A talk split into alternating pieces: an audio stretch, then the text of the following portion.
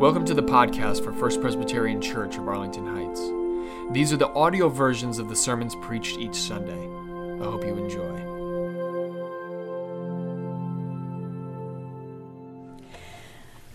Listen now for God's word as it comes from Mark's Gospel, the 11th chapter, verses 1 through 11.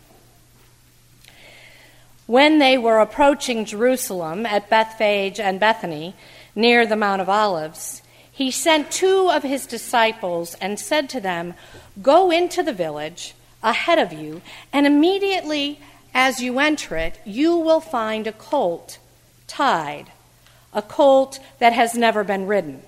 Untie it and bring it.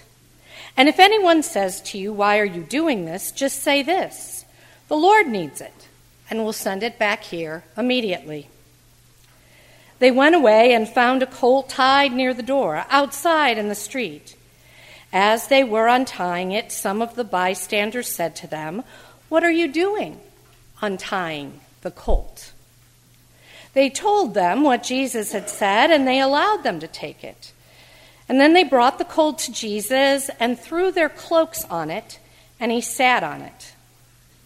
Many people spread their cloaks on the road, and others spread leafy branches that they had cut in the fields. Then those who went ahead and those who followed shouted, saying, Hosanna! Blessed is the one who comes in the name of the Lord. Blessed is the coming of the kingdom of our ancestor David. Hosanna in the highest. Then Jesus entered Jerusalem and went into the temple. And when he had looked around at everything, as it was already late, he went out to Bethany with the twelve. The word of the Lord. Thanks be to God. I can remember being a small child in Arlington Heights, and one of the highlights of that childhood was coming downtown to go to either the Memorial Day Parade or the Fourth of July Parade. You wanted to get here early and crowd up at the curb so you could catch the candy that was being thrown. The adults were more concerned about whether or not the band was going to really play a march or were they going to just bang their drums as they walked by. In my first home, Syracuse, New York, there weren't many parades of that nature, but when I got to Louisville, Oh, now there's a parade to end all parades. It's even bigger, I think, than the Macy's Thanksgiving Day Parade.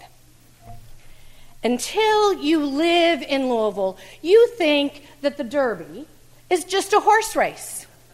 Two minutes, and millions and millions of dollars won and lost. But when you live in Louisville, you realize that it is a two week festival celebration with events almost every night of the week. They begin with an elaborate and enormous firework display over the Ohio River two weeks before the Derby. And then just a few days before the Derby comes the Pegasus Parade. Now, I don't think the choir was talking about this white horse when they spoke of Jesus riding in. For the Pegasus Parade, you can actually buy tickets to sit on a bleacher in certain areas of the parade, or you can bring your lawn chairs downtown very early, 7 a.m. or 8 a.m., and actually leave them at the curb and sort of block off your space.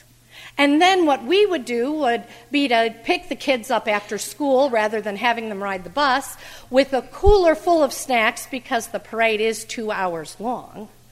And we would bring them down to that place where we had saved seats.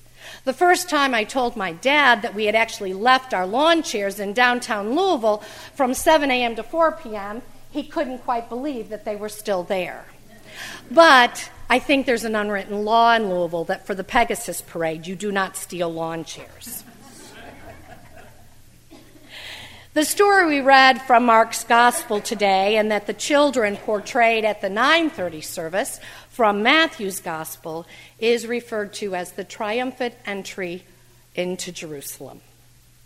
As Christians, we have claimed Palm Sunday as a day of celebration A crowd gathers as Jesus enters the city, and while there are no bands or candy, there are certainly loud shouts of excitement and a big crowd. Hosanna! Blessed is he who comes in the name of the Lord. Hosanna in the highest, shout the people. They welcome Jesus as they would a victorious king in an age old way that was first used by the Greeks who would present palm branches to victorious athletes. And later, when Simon Maccabee reclaimed the city of Jerusalem, palm branches were waved for his victory. It is Passover, and the city is crowded, really crowded, with Jews coming from all over the countryside and hillside towns and villages to bring their offering, this one annual pilgrimage every year. There may have been a military presence, Romans out on their horses in full military regalia, just to remind the Jews who it was that was really in charge. Even without the candy and the marching bands, the crowd is excited. And you can feel both the excitement and the tension begin to increase. In 1965, in Selma, Alabama, the anticipation and tension was also increasing. Only 2% of the black population in that city in that year had been able to register to vote. There were two groups in the city that were working hard to get that right to register to vote for all black people. It was the Student Nonviolent Coordinating Committee and the Southern Christian Leadership Conference, working with Martin Luther King Jr. and his team of people that were teaching civil disobedience. On March 7th, a group of people supporting voters' rights began to march. They were made up of both black and white supporters. Congressman John Lewis, at that time in his early 20s, a member of the Student Nonviolent Coordinating Committee, was one of the leaders of this march. He writes about it in his memoir, Running with the Wind. The plan was to march from Selma to Montgomery where they hoped to talk to the governor, George Wallace, about the right to register to vote. These nonviolent marchers marched over the Pettus Bridge, not unlike Jesus and his disciples approached the gate to the city of Jerusalem. And as they got to the crest of the bridge, they saw the blockade of law enforcement officials waiting. The brutality of these law enforcement officials was well known. The group was ordered to disperse, and when they refused, they were so brutally beaten that to this day, that day is known as Bloody Sunday. Congressman John Lewis was beaten so badly that he almost lost his life that day. Now, timing is everything, whether you're organizing a parade or a protest march. The protest march was centralized in Selma because the people believed that the opportunity, the culture in Selma was ripe for this kind of change. When you're managing a parade, you need to make sure that there are not large gaps between floats and bands and other civic organizations that may be marching. So, timing is important. And timing is everything for Jesus as he rides into Jerusalem at the beginning of the Passover celebration. When they get to the Mount of Olives, which today looks down into the old city of Jerusalem and is really not a very far walk at all, Jesus sends two disciples to get a colt. Not just any colt, but a colt that no one has ever ridden. He seems to be signaling that he might be ready to make a statement about his kingship. But Jesus is silent about his intent, except to tell the disciples how to explain their need for the colt. When the disciples return with the colt, they place garments upon it, and Jesus sits on it, as though he were indeed royalty. This is another indication that Jesus is ready to announce himself as the new king, the promised Messiah, the one coming to return power to the Jews. Indeed, as he enters Jerusalem, he is greeted by throngs of people throwing their coats on the ground as they would to make a clean path for the royalty, waving their palm branches, shouting Hosanna, as they did around Simon Maccabee when he entered the holy city hundreds of years before this. They cry out, Hosanna! Hosanna, blessed is he who comes in the name of the Lord. And yet, as the anticipation and excitement of the crowd grows, the tension in the current power structures, both religious and political, grows exponentially. It is bad enough when Jesus creates his scenes in the small hillside villages along the way to Jerusalem, teaching on healing on the Sabbath day, teaching things that people have never heard before, talking about the coming of God's kingdom.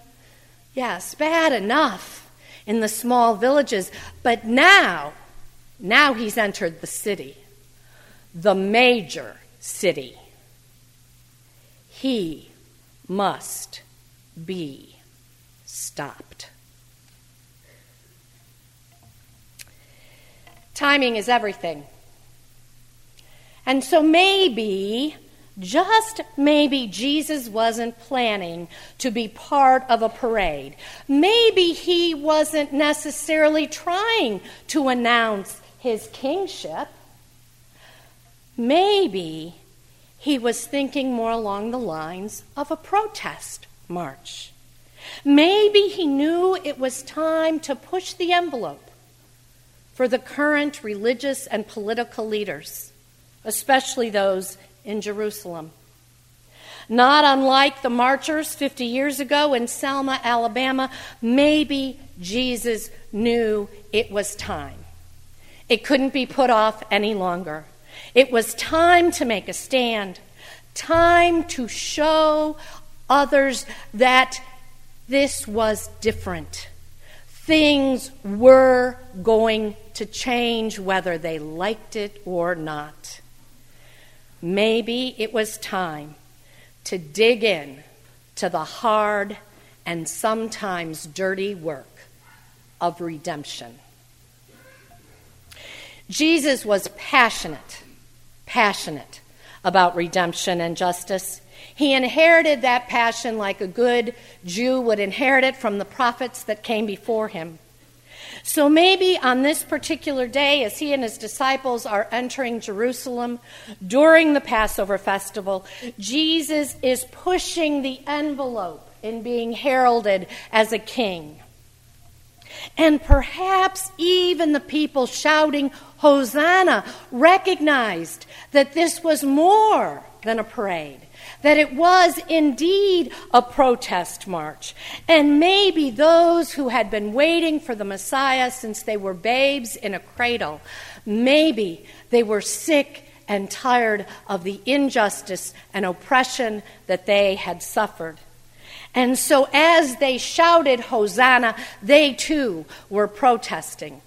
Because, after all, to herald anyone as king other than those that the Roman government held up would be treason. The people that marched on that Pettus Bridge early in March of 1965 were looking for change. They were demanding change. They were acting for change. They didn't want trouble, but they got trouble. It didn't stop them. It slowed them down, but they still knew that the timing was right and Selma was the right place. And now, even more than before, since Bloody Sunday had been spread all over the major news media and local and major newspapers, now more than ever was the time for change. President Johnson had to take notice. Governor Wallace had to take notice. Martin Luther King Jr. himself went to Selma to march the second time. Just two weeks later, a federally sanctioned march. This time, the marchers were protected by the National Guard. This time, they crossed the bridge and they walked all the way to Montgomery 54 miles and five days later, they were on the steps of the Capitol. And while they didn't get an audience with the governor as they requested, President Johnson did indeed sign into law voting registration protection rights in August of 1965. Things changed. Even today, people line the streets at the Mount of Olives. They line the streets and they walk down into the part of the city known as Old Jerusalem. And most of them are probably tourists, but still they participate in the march, waving their palm branches, shouting to the king in a variety of languages. It is a parade like atmosphere. But make no mistake about it, more is happening. A statement is being made. It is a statement of dignity and love. It is a statement of grace and redemption. It is a statement not unlike the one made on the Pettus Bridge 50 years ago, not unlike statements of redemption that still need to be made today. It is a statement not unlike the one Jesus made when he rode into Jerusalem on a colt. It is a statement that says we will, we will continue to work for redemption in our world. We will continue to involve ourselves in risky acts to bring about justice for others and for ourselves. We will love unconditionally. And we will hold hands with friend and stranger alike and face whatever it is that needs to be faced to do away with injustice and oppression today. Because deep inside, we long to be part of the work of redemption, God's redemption. The week, the week did not end well for Jesus and his followers, just like the first march didn't end well for those on the Pettus Bridge. But in both cases, the work of redemption was begun. And in both cases, redemption is to be found. Not in the beating, not in the suffering, but in the courage that was displayed by Jesus and his followers, by King and Lewis and their followers. Jesus knew he was entering a city where the power was stacked against him. And those who chose to cross the bridge that first day knew the brutality of the law enforcement officers. And still they went. Jesus entered Jerusalem. The people walked the bridge. And today in Indiana, because of legislation recently signed into law by that governor, people are engaging in their own acts of civil disobedience. to get rid of justice and oppression. Finally, the right to register to vote was won for people of all colors. Still, I suggest we have a long way to go in getting rid of our racism. Finally, Easter comes. And although we have to walk to the cross first, ultimately, we will be reminded that acts of courage and compassion will always, always lead to redemption. And we can be part of that redemption. Amen. Thanks for listening. And if you want to learn more about First Presbyterian Church of Arlington Heights, please visit www.fpcah.org for more information on service times, directions, and to learn more about the First Pres family of faith.